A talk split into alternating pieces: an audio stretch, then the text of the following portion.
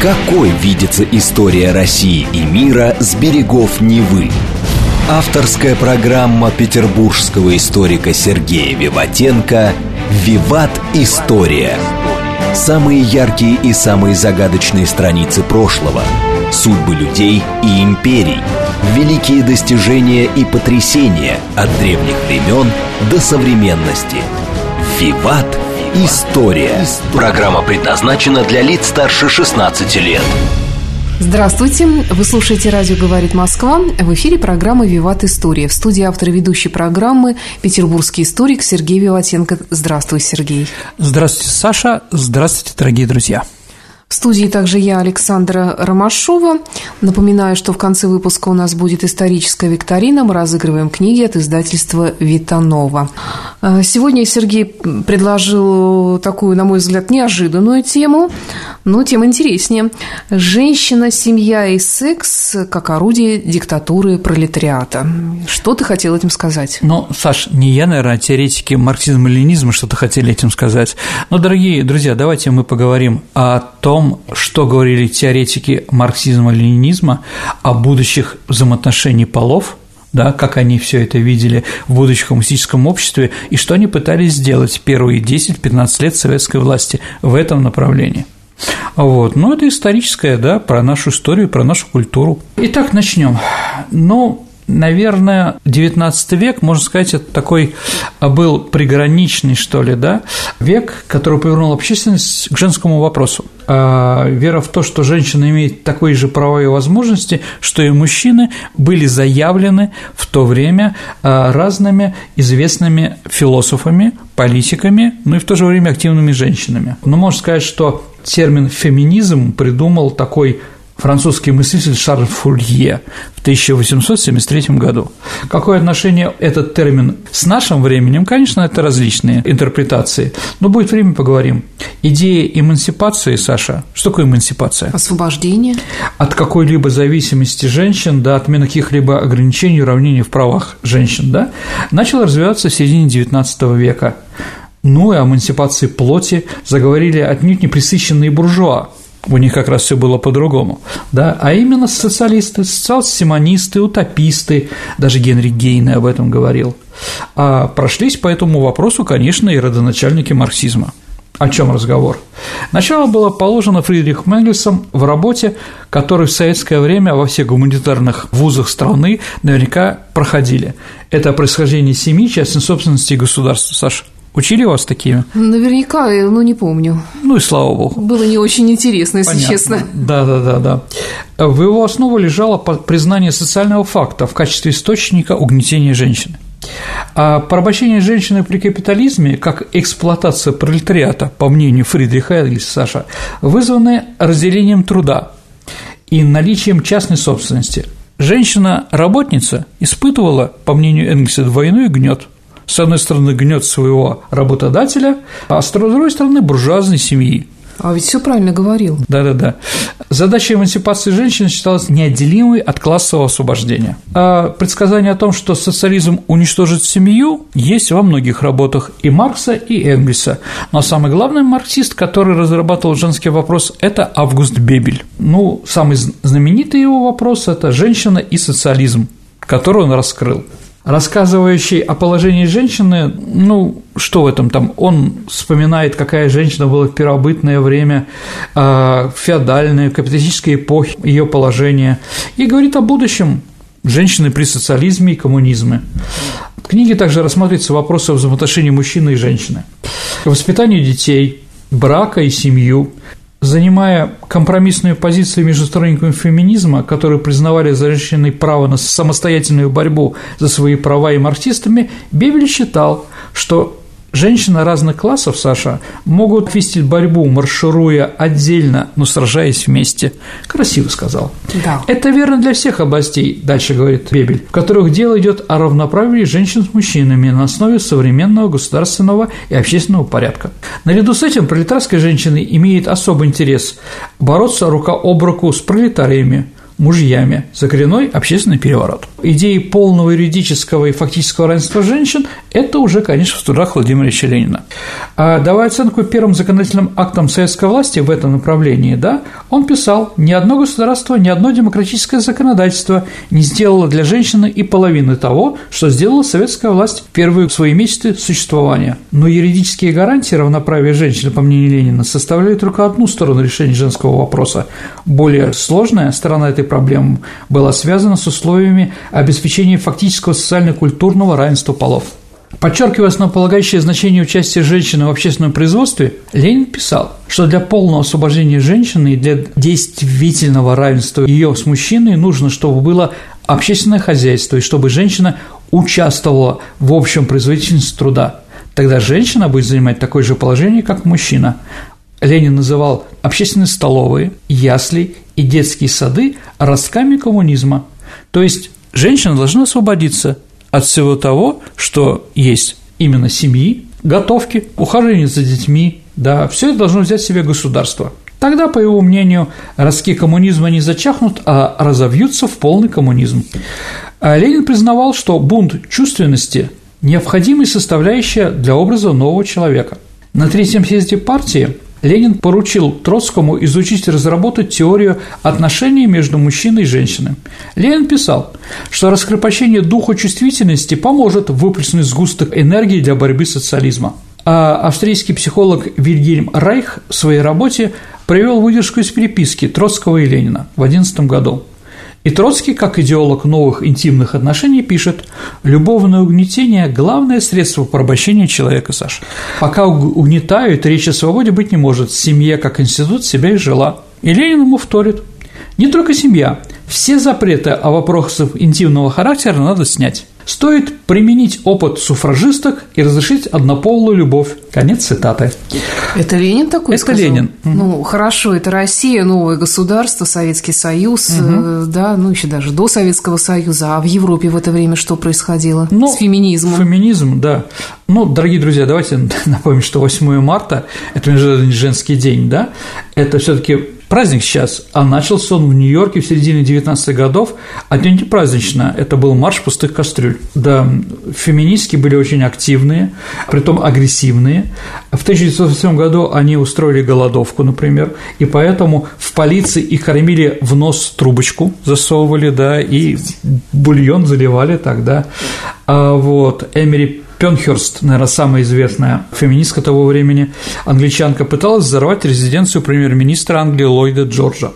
Также она пыталась выкрыть сына Черчилля. Когда у Черчилля спросили, он же был остроумный человек, почему, э, почему вы э, не хотите встретиться с феминистками, да, и дать им права? Он говорит, тогда я должен буду поцеловать руку или в щеку их поцеловать, но они такие страшные, что мне просто не хочется. А самая известная такая, что они сделали, это Эмили Дэвидсон бросилась под лошадь на скачках в Эскоте. Эскот – это главная скачки в Великобритании, где там лошади королевских конюшен, да, известные головные уборы там, да, угу. вот она бросилась, да, смерть за идею. А, Она погибла. Погибла, конечно. А некто Ричардсон разрезала картину Веласкеса «Венера в мехах». Я думаю, посмотрите, что на этой картине, да? А вот началась Первая мировая война, и феминистки уже требуем права работать на фронт. Да, в семнадцатом году Пёткрест по поручению Ллойд Джорджа, не дозорвала она его, или он решил от нее избавиться, отправил ее в Россию – она приехала, посмотрела на участие женщин в русской революции, встретилась с Бочкаревой, ну, это вот известный батальон женский, она руководила фельдфебель Бочкарева. 20 июля 1917 года впервые женщины получили равные права с мужчинами это была Россия. В США это произошло в 2020 году, а в Англии – в 28 Да, дорогие друзья, конечно, в Новой Зеландии, Австралии это было раньше, и в части России и Финляндии тоже, но мы говорим о серьезных странах, поэтому в одной из великих стран, где впервые женщина получила равные права с мужчинами, это была именно Россия. Ну и Октябрьская революция. Понятно. Сразу после революции, Саша, были организованы специальные комиссии работниц при ЦК ВКПБ, положившие начало массовой работы среди женщин. А большевики также сделали более либеральным законе о разводе, гарантировали репродуктивные права и попытались социализировать домашний труд за счет инвестирования средств в общественные прачечные народные столовые. А женщины были включены в состав рабочей силы и стали в финансовом отношении независимы от мужчин. Впервые женщина стала получить такую же зарплату, как мужчины, это тоже в нашей стране. Даже сейчас есть какие-то перекосы в других странах. В августе 18 года Ленин предложил покончить с проблемой проституции. Он предложил определенно просто по-ленински, можно так сказать, а вести террор и расстрелять несколько сот проституток, предложил Владимир Ильич Ленин. Остальные, по его мнению, в страхе за свою жизнь сами бросят постыдную деятельность. А, ну и был такой перегиб, если мы говорим про проституцию. По декрету Совета народных депутатов от 19 года о запрете проституции, то есть торговли телом, занятие донорством приравнивалось к проституции, потому что это тоже торговля собственным телом. Ничего себе. Да. Ну, о семье и женщины. А Энгельс писал, что семейное хозяйство при социализме должно стать частью общественного труда и уход за детьми и их воспитание общественным делом. В связи с этим семья просто отомрет. В РСДРПБ расхожие стали лозунги типа «Жены, дружите с возлюбленным своего мужа» или «Хорошая жена сама подбирает подходящую возлюбленную своему мужу, а муж рекомендует жене своих товарищей». Как сказал там в фильме «Высокие отношения». Главным рупором женщин семьи и секса стала, конечно, Калантай – да? А Александра Калантай, она Домонтович, родилась в 1972 году в Петербурге. Она из семьи достаточно известного генерала польского происхождения.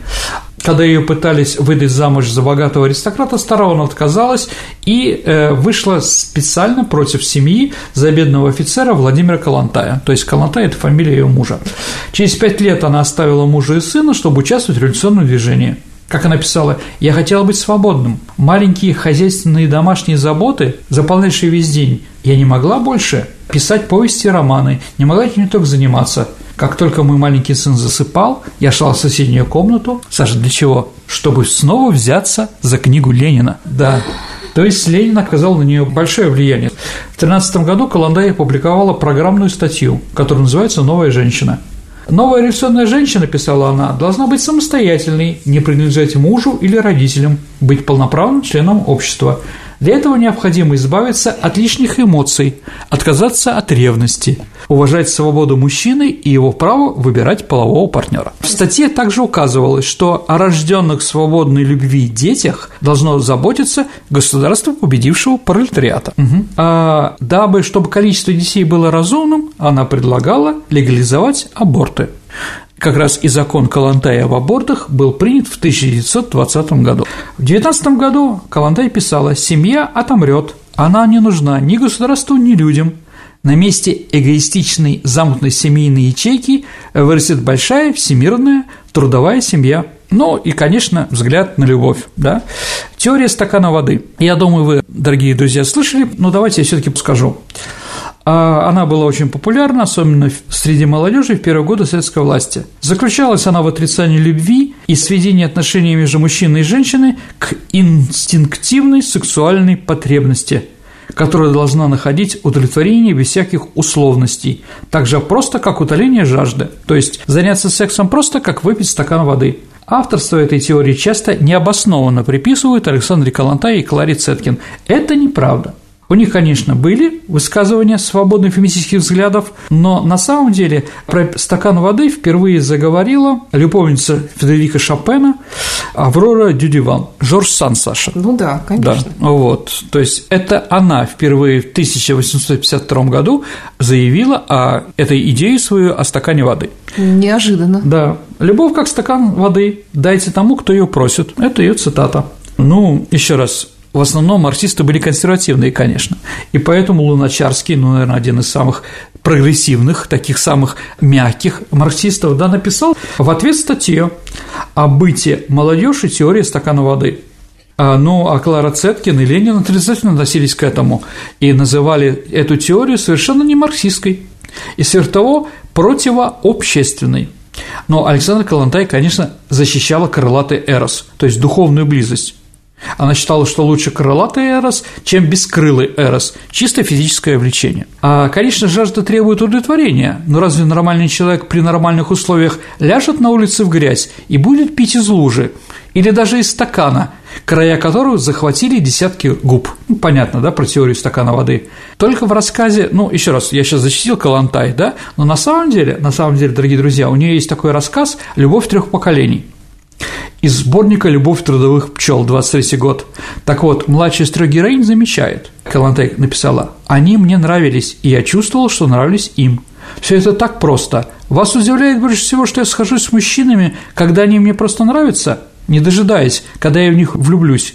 Видите ли, чтобы влюбиться, на это надо досуг. А я много читаю романов и знаю, сколько берется времени и сил быть влюбленной, а мне некогда. У нас в районе сейчас ответственная полоса. Ну, понимаете, да? Написала также Калантай повесть «Большая любовь». Повесть рассказывает о любви молодой незамужней революционерки Наташи и женатого революционера-марксиста Семена. А, вот. Ну да, у Калантай были известные любовники марксисты. Это Шляпников, один из руководителей так называемого Союза металлистов, профсоюза в Февральскую революцию. Ну и, конечно, Дебенко. Дебенко, руководитель Центра Балта, да, матрос, она еще раз аристократка, вот, а это матрос, ну да, любовь зла. Сергей, ну вот у нас в Петербурге остались улицы Калантай, да, Дебенко. абсолютно Что верно. скажешь по этому поводу? Слушайте, давайте так, если улицы старинные переименовываются в какое-то название, то, конечно, надо вернуть. Но кроме таких, там, я не знаю, там, Старокладбищенский тупик, понимаете, да? Вряд ли люди хотят на них жить такие, уж лучше какое-нибудь другое название, да? А если район специально советского времени и позиционировал как вот большевистский какой-то, но почему нет? Единственное, что, Саша, мы имеем такое, надо убрать оттуда каких-нибудь кровавых террористов. Вот чем их меньше будет у нас называться, в честь Желябова, Софьи Перовской, там, Сака Вансетти и других, тем будет лучше. Ну, давайте поговорим теперь о документах. Декреты большевиков на интимную тематику предлагали большую свободу, чем можно даже представить. В группе о декретах о гражданском браке, о детях, об отмене брака был декрет об отмене наказания за отношения мужчины и женщины. Эти декреты давали женщине возможность материального и интимного самоопределения. Согласно декретам, интимный брачный союз легко заключался и легко расторгали. Появился институт социальной гигиены во главе с таким Григорием Баткисом – в 19 году Баткис писал, что брак, любовные отношения стали личным делом. Количество интимных извращений из-за раскрепощения нрава стало меньше. А приехавший тогда Герберт Уэльс, да, был вообще поражен этим. Он отмечал, что слишком просто в СССР относится к вопросам интимного характера и называл Россию страной с решенным половым вопросом. В декабре 18 года в Петрограде прошла демонстрация в честь декрета об отмене брака – в честь этого по центральной улице города шествием прошли лесбиянки с плакатами «Долой стыд». Ленин был положительно настроен. «Так держать, товарищи», – отвечал он телеграммой. В этот же году, в 18-м, пришел еще один парад с тем же плакатами «Долой стыд», когда мужчины и женщины прошлись по улицам города без одежды нижнего белья. В Москве в 24-25 годах существовало движение радикальных нудистов – Нудисты всегда очень близки были к коммунистическому и социалистическому движению. Основной идеей участников было движение, было равноправие по признаку ноготы. Ведь пока есть одежда, Саша, будет негласное деление людей по уровню достатка и возможностей, да? Ведь одеждой увлекаются только богатые и возводившие в культ стыдливость. Участники движения ходили по Москве голышом, на них была только одна ленточка «Долой стыд», Историки связывают появление этого движения как логичное продолжение, ну, скажем так, морального разложения в кавычках советских людей, изменения, да? Вслед за свободой интимных отношений, разрешением абортов, коммун, был сделан следующий шаг к интимной свободе личности. В декабре 25 года на 14 съезде ВКПБ Бухарин обрушился на движение нудистов. После этого милиция стала пресекать нахождение москвичей на улице в голом виде. Половое просвещение тоже изменилось. Теперь брак стал личным делом каждого. Женились, разводились свободно. Если брак распадался, то алименты выплачивались только первые полгода. А Александр Калантай много работала над кодексом о браке. Она писала, что необходимо уделять внимание интимному просвещению школьников, начиная с 12-13 лет, в начале полового соревнования. Если это не сделать, Тогда ранняя беременность, разочарование в интимных отношениях обеспечено. Большевики прислушались к Калантай и запустили масштабную акцию по исковерению невежества в половом вопросе школьников. Но если в больших городах обсуждались интимные темы, в общем-то, свободно, то в российской глубинке с косностью мышления, понимаете, да, было трудно бороться с этим. К тому же было мало преподавателей интимных отношений. Откуда они развились? Поэтому в 19-25 годах в СССР привезли около 300 специалистов из стран Европы. Да, преподаватели были в восторге, как там писали, столько работы, такой простор, Саша. Как много свободы. К слову, СССР была одна из первых стран, которая официально признала труды Зигмунда Фрейда. Проводилось много семинаров на интимные темы. Люди свободно обсуждали вопросы, насколько естественна интимность ребенка. Ожидаемо был высокий рост рождаемости детей вне брака. В 23 году более половины детей были внебрачные, так как они рождались в контексте Гражданского кодекса. Тема абортов также обсуждалась свободно, ведь они освобождали женщину. Выросло производство презервативов, создавались новые контрацептивы, таблетки для оплодотворения женщины, как называлось тогда, для повышения интимной силы у мужчин. Конечно, перекосы в интимном воспитании иногда случались. Например, в Волге существовало такое положение. Каждая комсомолка, рабфаковка или другая учащаяся, которая поступила предложение от комсомольца или рабфакса вступить в половые отношения, должны его выполнять. Иначе она не заслуживает звания пролетарской студентки. Ну, такая шведская советская семья, в нашем понимании, это группа лиц мужского и женского пола, которые в большом количестве проживают на одной территории, да, понимаете? Вообще, это, конечно, советское изобретение, а не шведское. А вот считалось, что брак – пережиток прошлого, комсомольская семья – это образ будущего. Ну, иногда в общежитиях, да, были советские такие вот шведские семьи. Совместно вели хозяева, кушали, стирали, готовили, убирали, продавались интимным утехам. В отличие от шведской семьи, в советских коммунах дети был нежелательный элемент, ведь воспитание требовало времени, а советские люди строили коммунизм. Если же казус случался, то детей отдавали в интернат на воспитание. Постепенно идеи половой коммуны распространялись по всему Союзу. Но самым известным, наверное, образцом такой коммуны считалось поселение Болшева – было создано по распоряжению Дзержинского в 24 году. В поселении проживало примерно тысяча преступников от 12 до 18 лет. Там была перековка так называемая. Отношения между девочками и мальчиками были неравномерными. Девочек и мальчиков жили в общих казармах и поощрялись совместные сексуальные опыты. А коммуны в Болшево до сих пор считается самым крутым образцом шведской семьи в истории – Сергей, можно я задам вопрос да. все-таки? Смотри, с одной стороны, я понимаю, да, это все теория, а как было на практике? Ведь ты упомянул глубинку, но я уверена, что и в больших городах люди были не настолько я согласен. Это же наши бабушки с дедушкой, получается, они как раз родились где-то в эти годы. Ну, наши, когда да? началась период взросления, да, в них в это время началась активная пропаганда всех этих идей. То есть 18-20-е годы – этот период, когда им все время вбивали вот эти вот товарищи, коммунисты или какие-то представители из Европы такие вещи. Ну и попробовали. А чем все закончилось, сейчас объясню. Нет, конечно, не все. Только активные, только ну, скажем так, активные и свободные. Ну и потом все-таки у нас же документы такие, как, скажем, литературного характера, да, да. кинематограф даже тех времен, в которых я что-то не заметила, чтобы так уж прямо это прогрессировало все. Ну нет, тут есть книги, есть фильмы, где там любовь, там двое мужчин, одна девушка, по-моему, как на рабочей заставе называется, Зиги Вертова. Фильм как раз 27 -го года, не мой, про это. Еще раз, это было не главным идеей построения коммунизма. Извините, во время гражданской войны другие проблемы. Проблемы с голодом для государства решает другие проблемы, но в то же время параллельно было не против. Ну, может, даже Ленин смотрел, что получится как бы из этого. Ну, продолжаем, как бы, если говорить про это, то вишенка на торте, конечно, это 12 половых заповедей революционного пролетариата. Даже такое было? Да, Арон Залкин, такой известный харьковский философ и медик, написал работу об упорядочении сексуальных отношений пролетариев и пролетарок. Ну, какие эти заповеди? Первое, не должно быть слишком раннего развития половой жизни в семье пролетариата. Второе, необходимо половое воздержание до брака и лишь брак в состоянии полной социальной биологической зрелости, то есть 20-25 лет. Третье, Половая связь лишь как конечное завершение глубокой всесторонней симпатии. Половой акт должен быть конечным звеном цепи глубоких сложных переживаний любящих.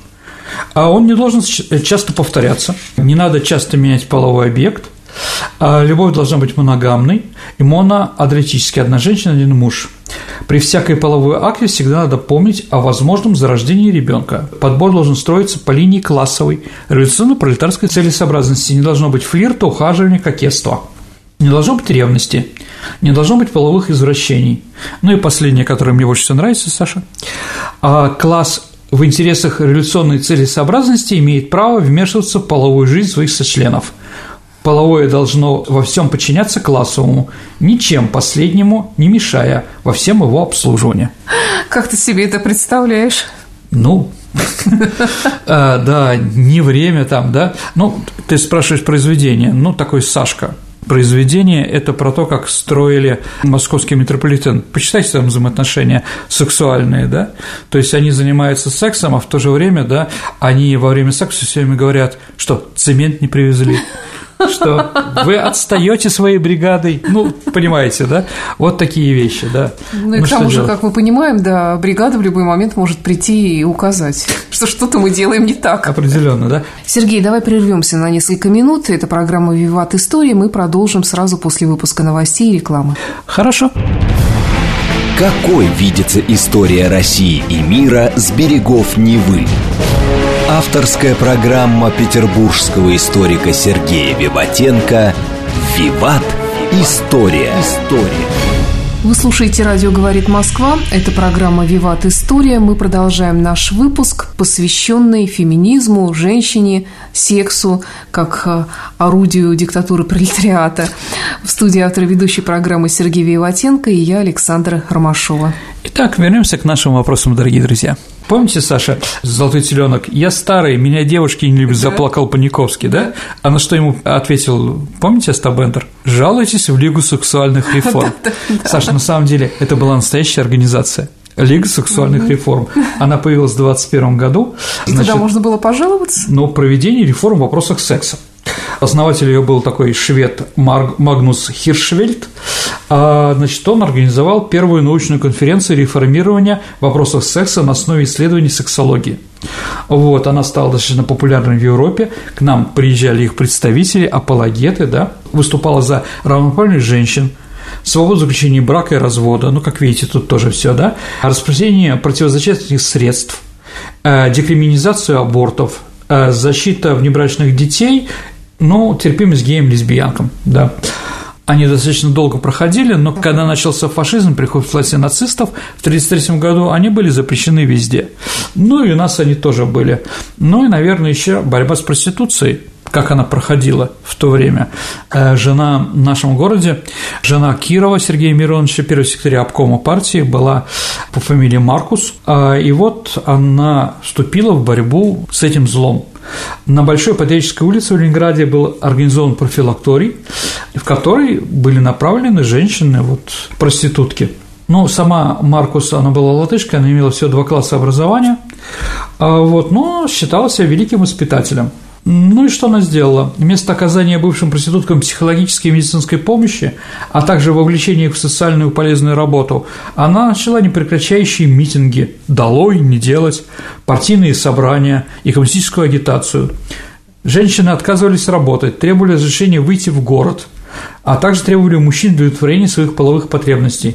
Скандал был за скандалом, и в 1930 году Маркус была вынуждена признать свою полную некомпетентность, она покинула пост заведующей профилактория.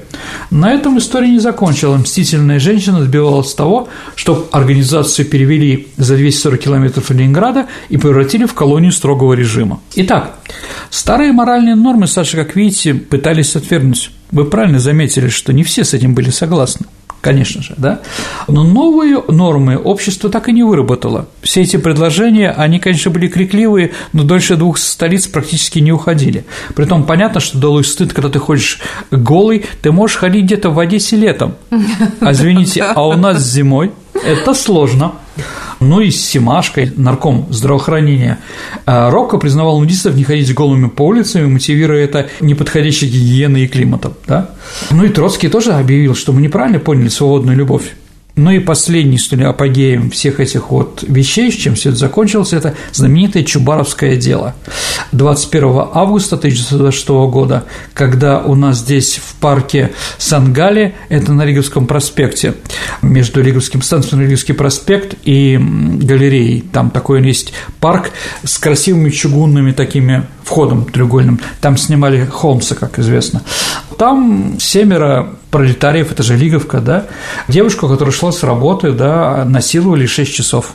Семь человек после этого были расстреляны, и сразу после вот этого ужаса, когда каждый пролетарий имеет право, понимаете, да, в 26 году было разогнано общество «Долой стыд». Вот. Вообще, конечно, отношение к сексу, наверное, Саша, индикатор такого, ну, там, полицейского государства где больше, где меньше, понимаете, да?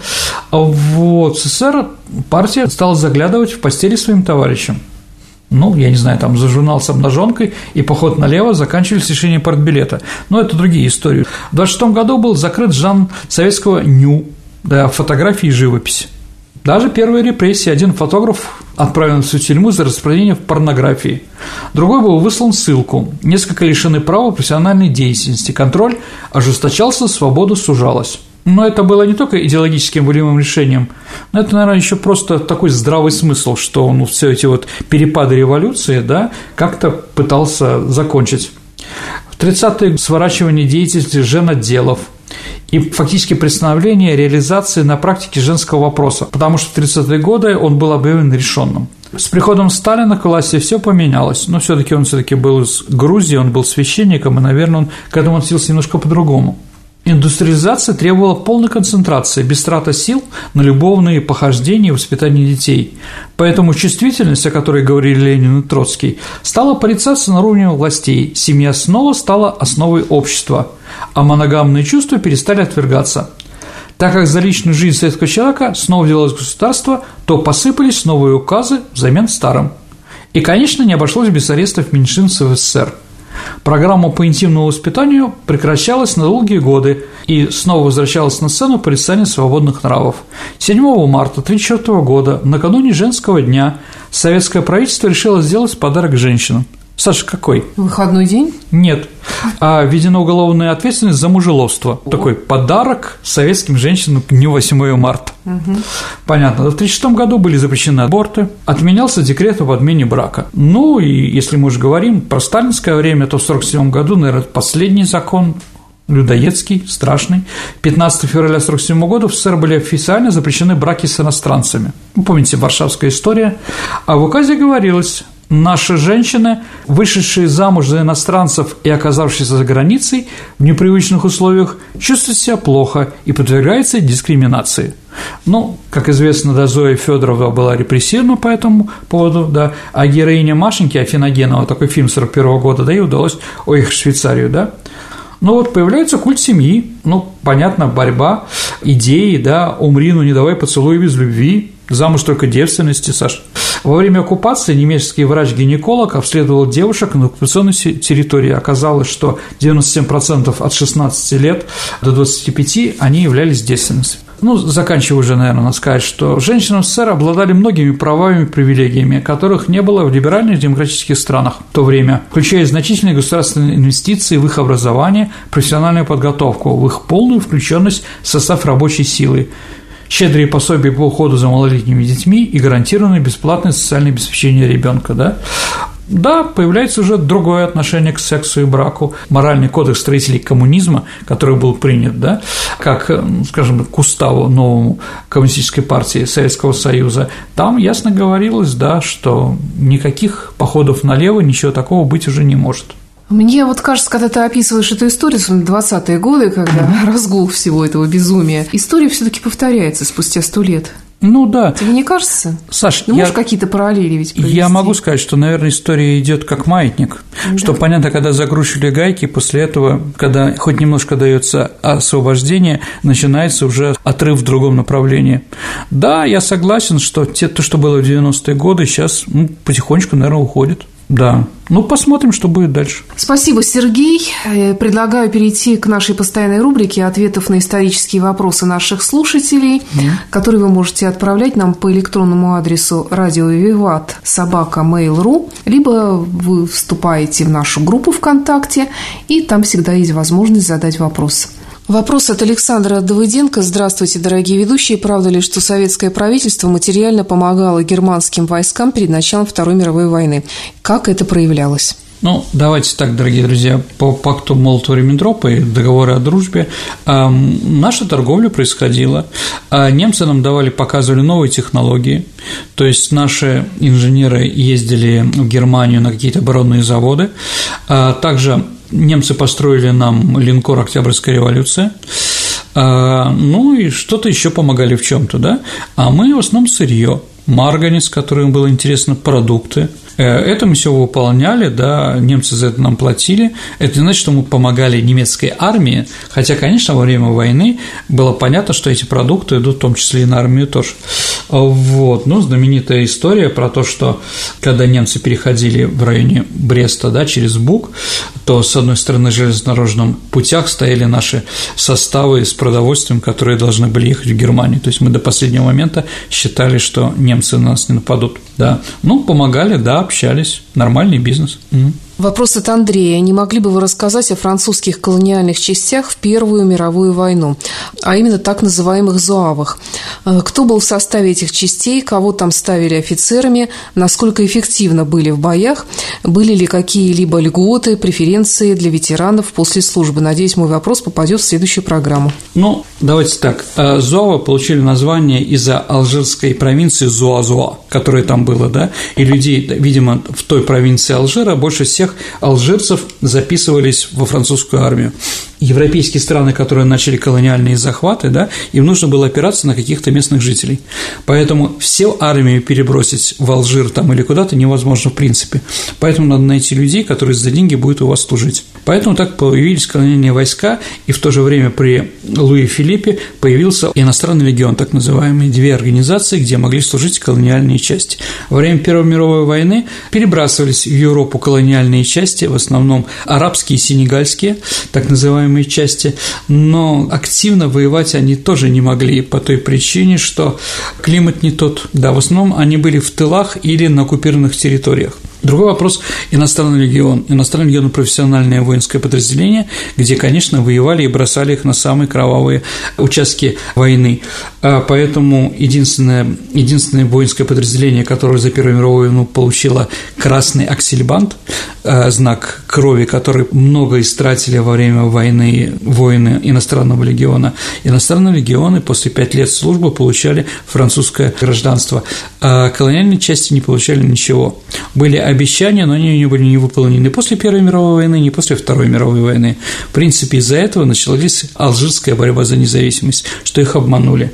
Но если говорить о каких-то фильмах и прочее, посмотрите «Патриоты», фильм французского режиссера арабского происхождения, там все известные французские а, арабские актеры да, принимают участие. Еще раз, помогали они, помогали. Э, офицеры, конечно, были все французы. Чтобы иностранцу добиться офицерского звания практически невозможно. Вопрос от Ники Белевич. Расскажите, пожалуйста, о доле Корейского полуострова во время Второй мировой войны. Ну, Корея с 1905 года принадлежала Японии. Это была часть Японии, куда были переселены большое количество японцев, они захватывали корейские земли и были там как колонизаторы. Боевых действий там практически не было. Были, конечно, партизаны, но если мы даже говорим про Ким Ир Сена, основателя коммунистической партии, он партизанил не в Корее, он партизанил в Китае. Да. А в Корее, в общем-то, было все достаточно свободно. И страны антигитовской коалиции решили, что Корея после окончания Второй мировой войны должна стать независимой и нейтральной. Но чтобы изгнать японцев, было решено по 38-й параллели, что севернее должны были освобождать советские войска, а что южнее – американские. Так, в принципе, и было сделано. Но у нас были передачи по Корейской войне, вы можете познакомиться. В принципе, Корея не была главным э, театром военных действий даже на Востоке. Главным театром военных действий на Востоке были различные острова, которые штурмовали американцы, но главный театр военных действий – это Китай – там самое большое количество японских э, частей были, и они воевали. Но мы об этом тоже говорили, про китайскую народную освободительную армию. Возможно, мы сделаем какую-нибудь еще передачу про Мао Цзэдуна, про его участие во Второй мировой войне. Думаю, что это будет, возможно, интересно. Ну, посмотрим, но не сейчас. Вопрос от Маргариты. Как жили страны-победители, страны-союзники после ее окончания? Про то, как жили в Советском Союзе, мы знаем, а вот, скажем, как жили в Англии. Не очень Была хорошо. карточная система, дефицит? Давайте так. Э, Конечно, из-за того, что у них есть колониальные страны, поэтому с голоду там не умирали. Но карточки были отменены в Англии позже, чем у нас. И я могу сказать, что ну, все-таки эти карточки, которые получали английские семьи, да, там все-таки было больше продуктов, чем по нашим карточкам. Но все равно можно было что-то купить в магазинах. Тут разговор нет, пиво выпить, там съесть с розбифту или там картофель с рыбой можно было всегда в любом пабе то есть с этим проблем не было. Но для людей, которые потеряли кормиться во время войны, карточки были, конечно, спасением. Но они еще получили денежные пенсии по этому поводу. А, все жили плохо, и были проблемы, поэтому в Европе в основном побеждали коммунисты. Коммунизм стал очень популярен, и чтобы коммунисты не пришли к власти, при помощи выборов, да, Америка придумала так называемый план Маршалла. Но про план Маршалла у нас передача уже была. Я думаю, послушайте про нее, и вы услышите ответ на ваш вопрос. А почему Черчилль закончил свои полномочия по окончании Второй мировой войны? Ведь он же был победитель. Давайте так, он закончил раньше. Его переизбрали в августе 1945 года, а война закончилась в сентябре. Ну, в принципе, понятно было, что уже победа. Ну, население было против Черчилля. Черчилль был консерватор, был жесткий, ну и главное, Черчилль был лицом английского сопротивления нацистам Германии. А тот человек, тот серый кардинал, который работал и действительно кормил людей, снабжал армию вооружением, это был руководитель лейбористской партии Клемент Этли. Он как раз стал премьер-министром после Черчилля. Он все это делал, а Черчилль, да, выступал, шутил, разъезжал по конференциям и так далее и тому подобное. И народ, конечно, это тоже видел. И понятно, что в конце войны авторитет Советского Союза был такой, в Англии тоже поливение. В Англии не только лейбористы пришли к власти, но даже один коммунист, Галахер, стал депутатом парламента, что это вообще признать невозможно, да, вот в этот период. Поэтому время Черчилля закончилось. Вопрос от Романа Андреянова. Здравствуйте, уважаемые ведущие любимой программы. Надеюсь, вы не обойдете вниманием в начале следующего года, то есть 2020 года, юбилей со дня рождения одного из наших величайших императоров Александра Александровича Романова. Хочется услышать программу о нем, заранее благодарю. Ну, конечно, передача про Александра Третьего будет. Но посмотрим, когда. Я думаю, в этом году обязательно.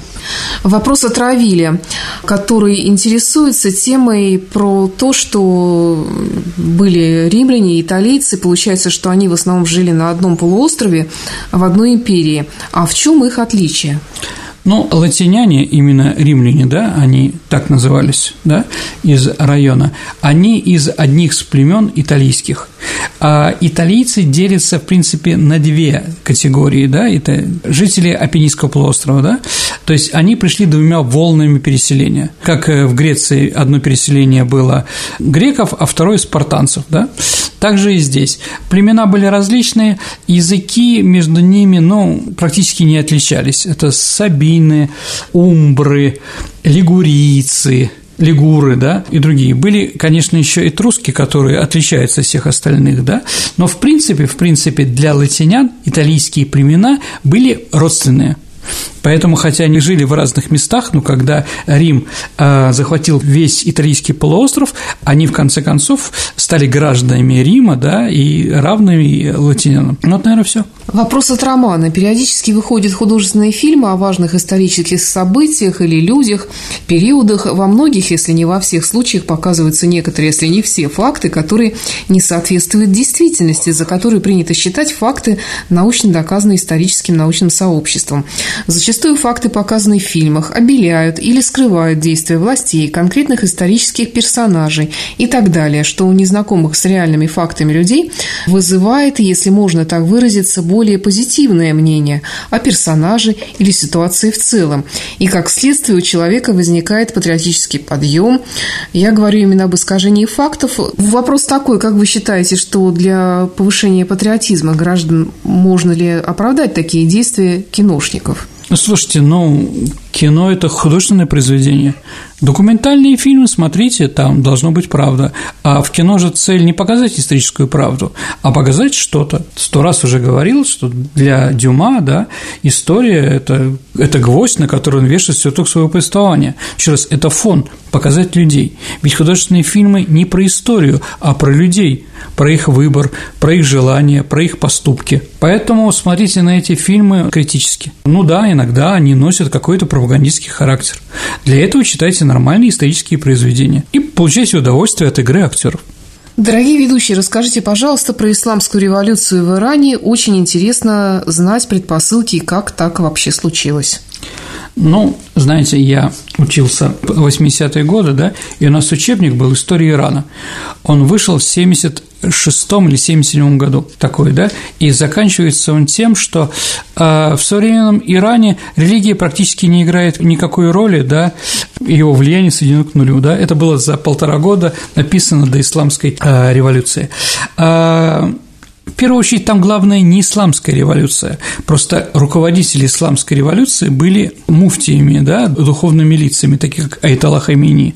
Там в первую очередь была, была борьба с иранским шахом Резой Пехлеви, который проводил, э, скажем так, не мусульманскую политику, это точно, э, репрессировал достаточно большое количество исламских политиков, которые могли быть, и полностью был под влиянием Соединенных Штатов Америки. Современный Тегеран, конечно, конечно, отличается от Тегерана 70-х годов, где это, ну, в принципе, это такой европейский город, Марсель очень походил. Там было все весело, ходили все в европейских одеждах, в том числе и в мини и так далее и тому подобное. Но в конце, в середине 70-х годов начался экономический кризис, если мы помним. В 74 год проблемы с нефтью, когда нефть упала до копеек, да, из-за этого развалился Советский Союз. Но сначала как раз развалился Иран. Ну, в смысле, сначала революция произошла там, когда резкое обнищание было, а вот резкий спад цены на нефть. Притом нефть, нефти были иностранные владельцы в основном, да, фирмы, поэтому для простых иранцев это многое не получалось. Ну и события, которые происходили внутри Ирана, они тоже не давали плюсов для шахского режима. Например, когда там в Хримшехере, по-моему, там э, в пожаре сгорело, в кино сгорело большое количество людей. То есть, да, и никакого отношения, конечно, Шах к этому не имел, но он, весь народ считал, что это знак определенный. Ну и, конечно, э, э, личность Аиталы Хамини, который, руководя из Франции, а он во Франции жил э, в это время, да, руководил из Франции, он был, ну, как Ленин для пролетариата, для большевиков в России – то есть это был такой лидер, которого возглавлял.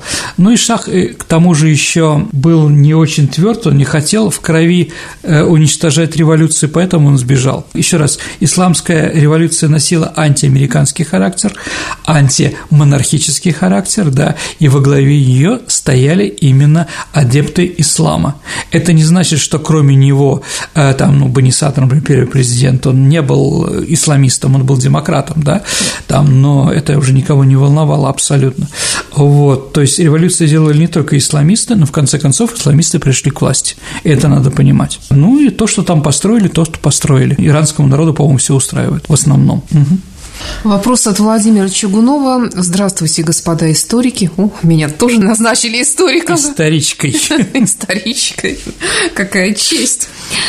Э, существует версия, что Святополк Окаянный не убивал Бориса и Глеба, а был просто оболган. Имеет ли это какое-то подтверждение? Ну, конечно, ну, на самом деле, у нас будет передача по Светрову Владимира, мы сделаем ее в будущем.